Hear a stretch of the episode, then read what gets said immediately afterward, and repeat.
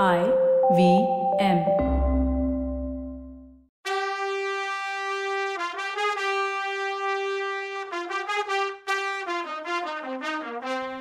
வணக்கங்க. நான் கவிதா பேசுகிறேன் வெல்கம் டு கதை பாட்காஸ்டின் பொன்னியின் செல்வன். இது ஐம்பத்தி ஆறாவது எபிசோட். சக்ஸஸ்ஃபுல்லாக மூணாவது பாகமான கொலை வாளுக்கு வந்திருக்கும்.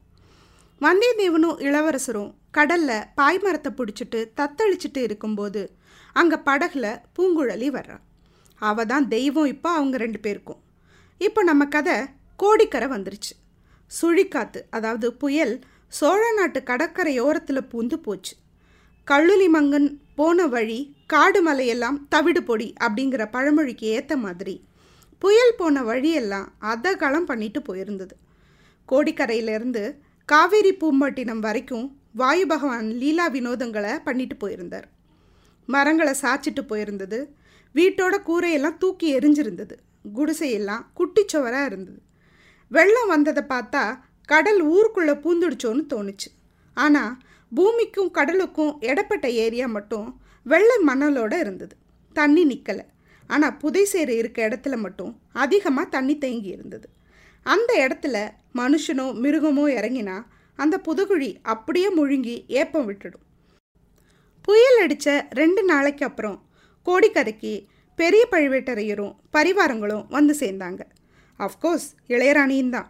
அவள் பல்லக்கில் வந்தா. என்னடா எப்பவும் பல்லக்கில் மதுராந்தகர் தானே வருவார்?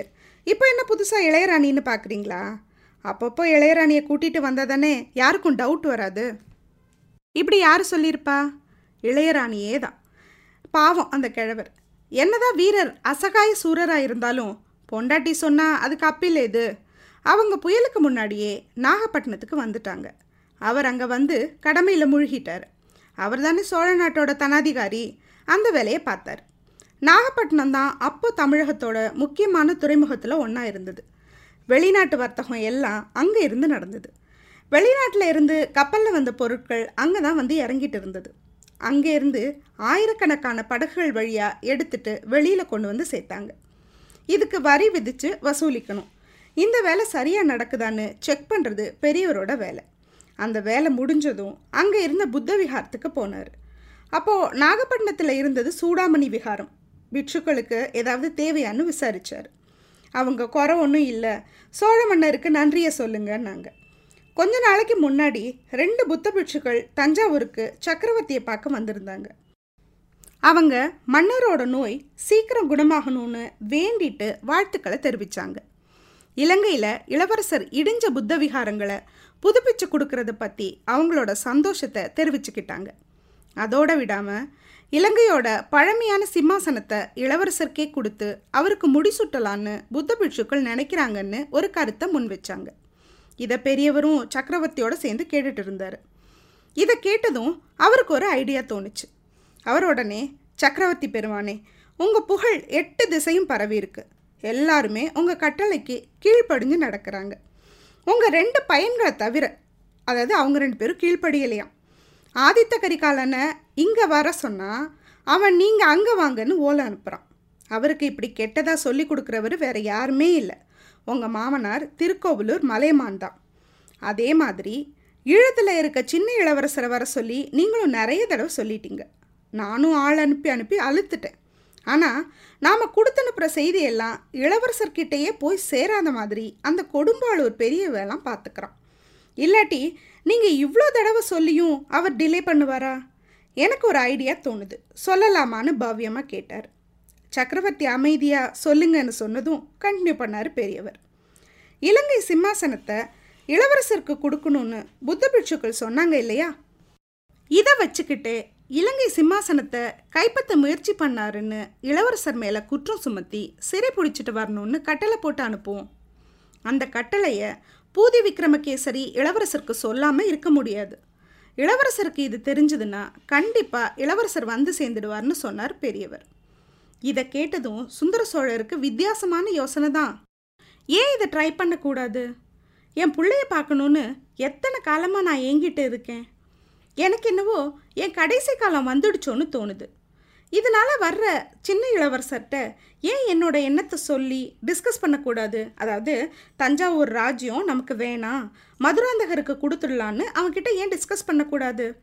அவன் அதுக்கு மறுப்பாக சொல்ல போகிறான் அப்புறம் அவனை வச்சு ஆதித்த கரிகாலன் மனசை ஈஸியாக மாற்றிடலாம் இப்படியெல்லாம் மன்னர் யோசிச்சுட்டு இருந்தார்.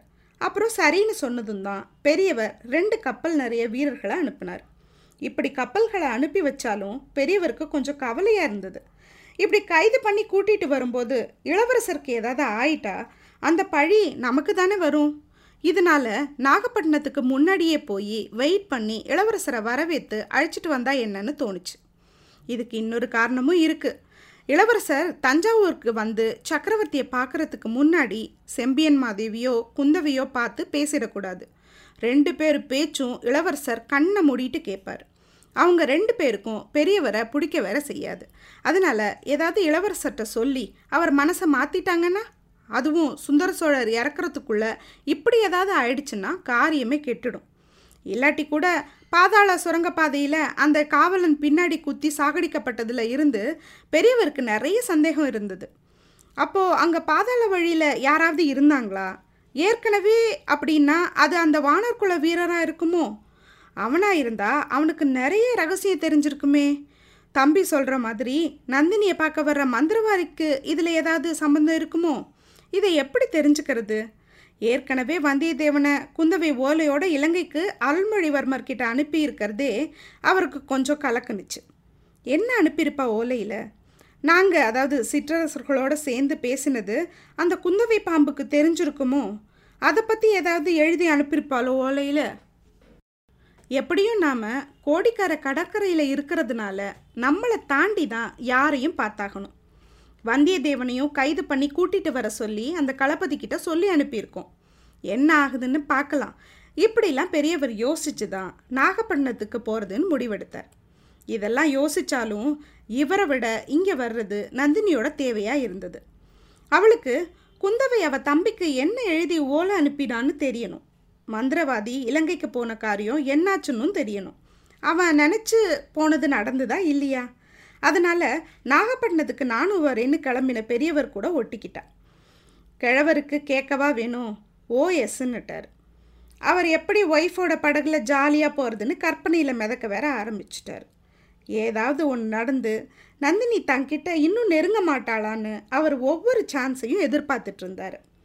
இவங்க நாகப்பட்டினத்தில் இருந்தப்போ தான் புயல் காற்று அடிச்சுது. அதனால் கடலை சும்மா பார்த்துட்டு தான் இருக்க முடிஞ்சதே தவிர இவங்களால படகு சவாரிலாம் போக முடியல. புயலுக்கு அப்புறம் கடலில் வந்த கப்பல்களுக்கும் படகுகளுக்கும் என்ன ஆச்சுன்னு பெரியவர் விசாரணை நடத்தினார். கரையோரத்தில் புயல் வரப்போகிறது தெரிஞ்சு முன்னேற்பாடாக இருந்ததுனால அவ்வளோ சேதம் எதுவும் இல்லை. ஆனால் நடுக்கடலில் அதாவது ஈழத்துக்கும் கோடிக்கரைக்கும் நடுவில் ரெண்டு கப்பல்கள் புயலில் மாட்டிக்கிட்டதாகவும் அதில் ஒன்று தீப்பத்தி எரிஞ்சு முழுகி போச்சுன்னும் கட்டுமரத்தில் மீன் பிடிக்க போன மீனவங்க சில பேர் பார்த்துட்டு வந்து சொன்னாங்க. இது கேட்டதும் பெரியவருக்கு கவலை ஆயிடுச்சு அந்த ரெண்டு கப்பலும் இளவரசரை சிறை பிடிச்சிட்டு வரப்போன கப்பலாக இருக்குமோ? அப்படின்னா இளவரசர் கதி என்ன ஆயிருக்கும்? அவருக்கு மட்டும் ஏதாவது ஆச்சோ? எங்கதி அதோ கதி தான் என் மேலே கொலப்பழி விழறத யாராலையும் தடுக்க முடியாது. சோழ நாட்டுக்கே அவர் செல்லப்பிள்ளை. சக்கரவர்த்திக்கு நான் என்ன பதில் சொல்லுவேன்? இப்படி இந்த நியூஸ் அவரை ஒரு கலக்கு கலக்கிடுச்சு. இதை பற்றி இன்னும் விவரம் தெரிஞ்சுக்கணும். கோடிக்கரைக்கு போனால் தான் அந்த கப்பலை பார்த்தவங்க யாராவது வந்தால் விசாரித்து தெரிஞ்சுக்கலாம். இதை நந்தினிகிட்ட சொன்னதும் ஆமாம் நானும் கோடிக்கரையை இது வரைக்கும் பார்த்ததில்ல. ரொம்ப அழகாக இருக்குமாமே வர்றேன்னு சொல்லி கிளம்பினாங்க. நாகப்பட்டினத்துலேருந்து கோடிக்கரைக்கு போக ரெண்டு வழி உண்டு. கடற்கரையோரமாக படகுலையும் போகலாம் பை ரோடும் போகலாம். இவங்களோட பரிவாரமும் இருந்ததுனால ரோடு வழியாக போனாங்க. நந்தினிக்கு படகுல போகிறதும் பிடிக்கல. எங்கே மனுஷன் கண்ணே மணியேன்னு கொஞ்சம் ஆரம்பிச்சிடுவாரோன்னு இதுதான் பெஸ்ட்டு வழின்னு நினச்சா. வழியெல்லாம் புதுசாக ஒரு நியூஸும் இல்லை. கோடிக்கரைக்கு போனதும் கலங்கரை விளக்க காவலர் தியாக விடங்கர் அதான் பூங்குழலியோட அப்பா இவங்களுக்கு தங்குறதுக்கு வசதியெல்லாம் பண்ணி கொடுத்தார். அங்கே பேலஸ் ஒன்றும் கிடையாது. நந்தினி பக்கத்திலேயே கூடாரம் அதாவது டென்ட் போட்டு தங்கினான் கூடாரம் அடித்து முடிஞ்சதும் கடலில் கப்பல் ஒன்றை பார்த்தாங்க. அது வந்து நின்னதும் பெரியவர் பரபரப்பாக ஆயிட்டார் அதை பார்த்ததும் அது புயலில் பயங்கரமாக அடிபட்டிருக்குன்னு தெரிஞ்சுது. அதில் இருக்கவங்க யார்? ஒருவேளை இளவரசரோ புலிக்கொடியெல்லாம் காணும். புயலில் பிச்சுட்டு போயிருக்கும். கப்பல் கிட்ட போய் விசாரிச்சுட்டு வர சொல்லி இருந்த ஒரே படகை அனுப்பி வச்சார். கப்பலில் இருந்தவங்களுக்கும் படகுக்காக வெயிட் பண்ண மாதிரி தெரிஞ்சுது. அதில் ஒருத்தன் பார்த்திபன். இளவரசர் வந்தியத்தேவனை காப்பாற்றுறதுக்காக கப்பலில் இருந்து இறங்கி போனதும் திரும்பி வராததுனால கவலை ஆயிட்டான் ராத்திரி ஒன்றும் தேட முடியல. விடிஞ்சதும் அங்கேயும் இங்கேயும் தேடி பார்த்தான். இளவரசர் கிடைக்கவே இல்லை. ஆனால் இளவரசரோட இறங்கி போன மாலுமிகளில் ஒருத்தன் மட்டும் குத்துயிரும் கொலையுருமா வந்து சேர்ந்தான். அவன் நடந்த எல்லா விஷயத்தையும் சொன்னான். பார்த்திபனுக்கு ரொம்ப கவலை ஆயிடுச்சு ஒருவேளை தப்பிச்சிருந்தா கோடிக்கரையில் வந்து ஒதுங்கி இருப்பாரோன்னு ஒரு நப்பாசை. அவரை தேட தான் இங்கே வந்தான். படகுல இறங்கி கரையை நோக்கி வரும்போது தான் இளையராணி அங்கே வந்திருக்கதை தெரிஞ்சுக்கிட்டான். எரிச்சலாயிட்டான். பழுவூர் இளையராணி பற்றி ஆதித்த கரிகாலர் சொன்னதெல்லாம் ஞாபகம் வந்துச்சு. ஆனாலும் நம்ம தலைவரையே கவுத்திருக்காளே அவள் எப்படி இருப்பா? அப்படின்னு பார்க்க ஒரு ஆசை வந்துச்சு. படகுல இருந்து இறங்கின உடனே நேராக பெரியவர் கூடாரத்துக்கு தான் கூட்டிகிட்டு போனாங்க. வாசல்லையே பெரியவர் நின்றுட்டு இருந்தார். எவ்வளோ பெரிய வீரர் இருபத்தி நாலு போர்களில் கலந்துட்டு அறுபத்தி நாலு காயங்கள் பெற்றவர்.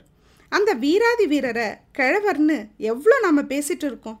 எவ்வளோ தப்பு அதுன்னு அவரை பார்த்த உடனே தெரிஞ்சுது அவனுக்கு. பார்த்திபன் வீரன் வாலிபன். ஆனால் அவனை விட கட்டுமஸ்தான உடம்பு இருந்தது பெரியவருக்கு. இப்படி அவரை பார்த்துட்டு உள்ளே நுழையும் போது உள்ளே இருந்து ஒரு அட்டகாசமான அழகி வெளியில் வந்தா. அவ அழகு வர்ணிக்க முடியாத அளவு இருந்தது. பெரியவருக்கு முன்னாடி வந்து நின்னா. பார்த்திபன் அவளை பார்த்துட்டு திகைச்சு போய் நிற்கும்போது சுவாமி இது யாரு? நான் பார்த்ததே இல்லையே இது வரைக்கும் அப்படின்னு கேட்டா. அவள் பேச்சு ஒரு மயக்கத்தை கொடுத்தது பார்த்திபனுக்கு. அது யாருன்னா நம்ம நந்தினி தான். இனிமேட்டு நந்தினியும் பார்த்திபனும் என்ன பேசிக்க போகிறாங்க அடுத்த எபிசோடில் பார்க்கலாம். அது வரைக்கும் நன்றி வணக்கம்.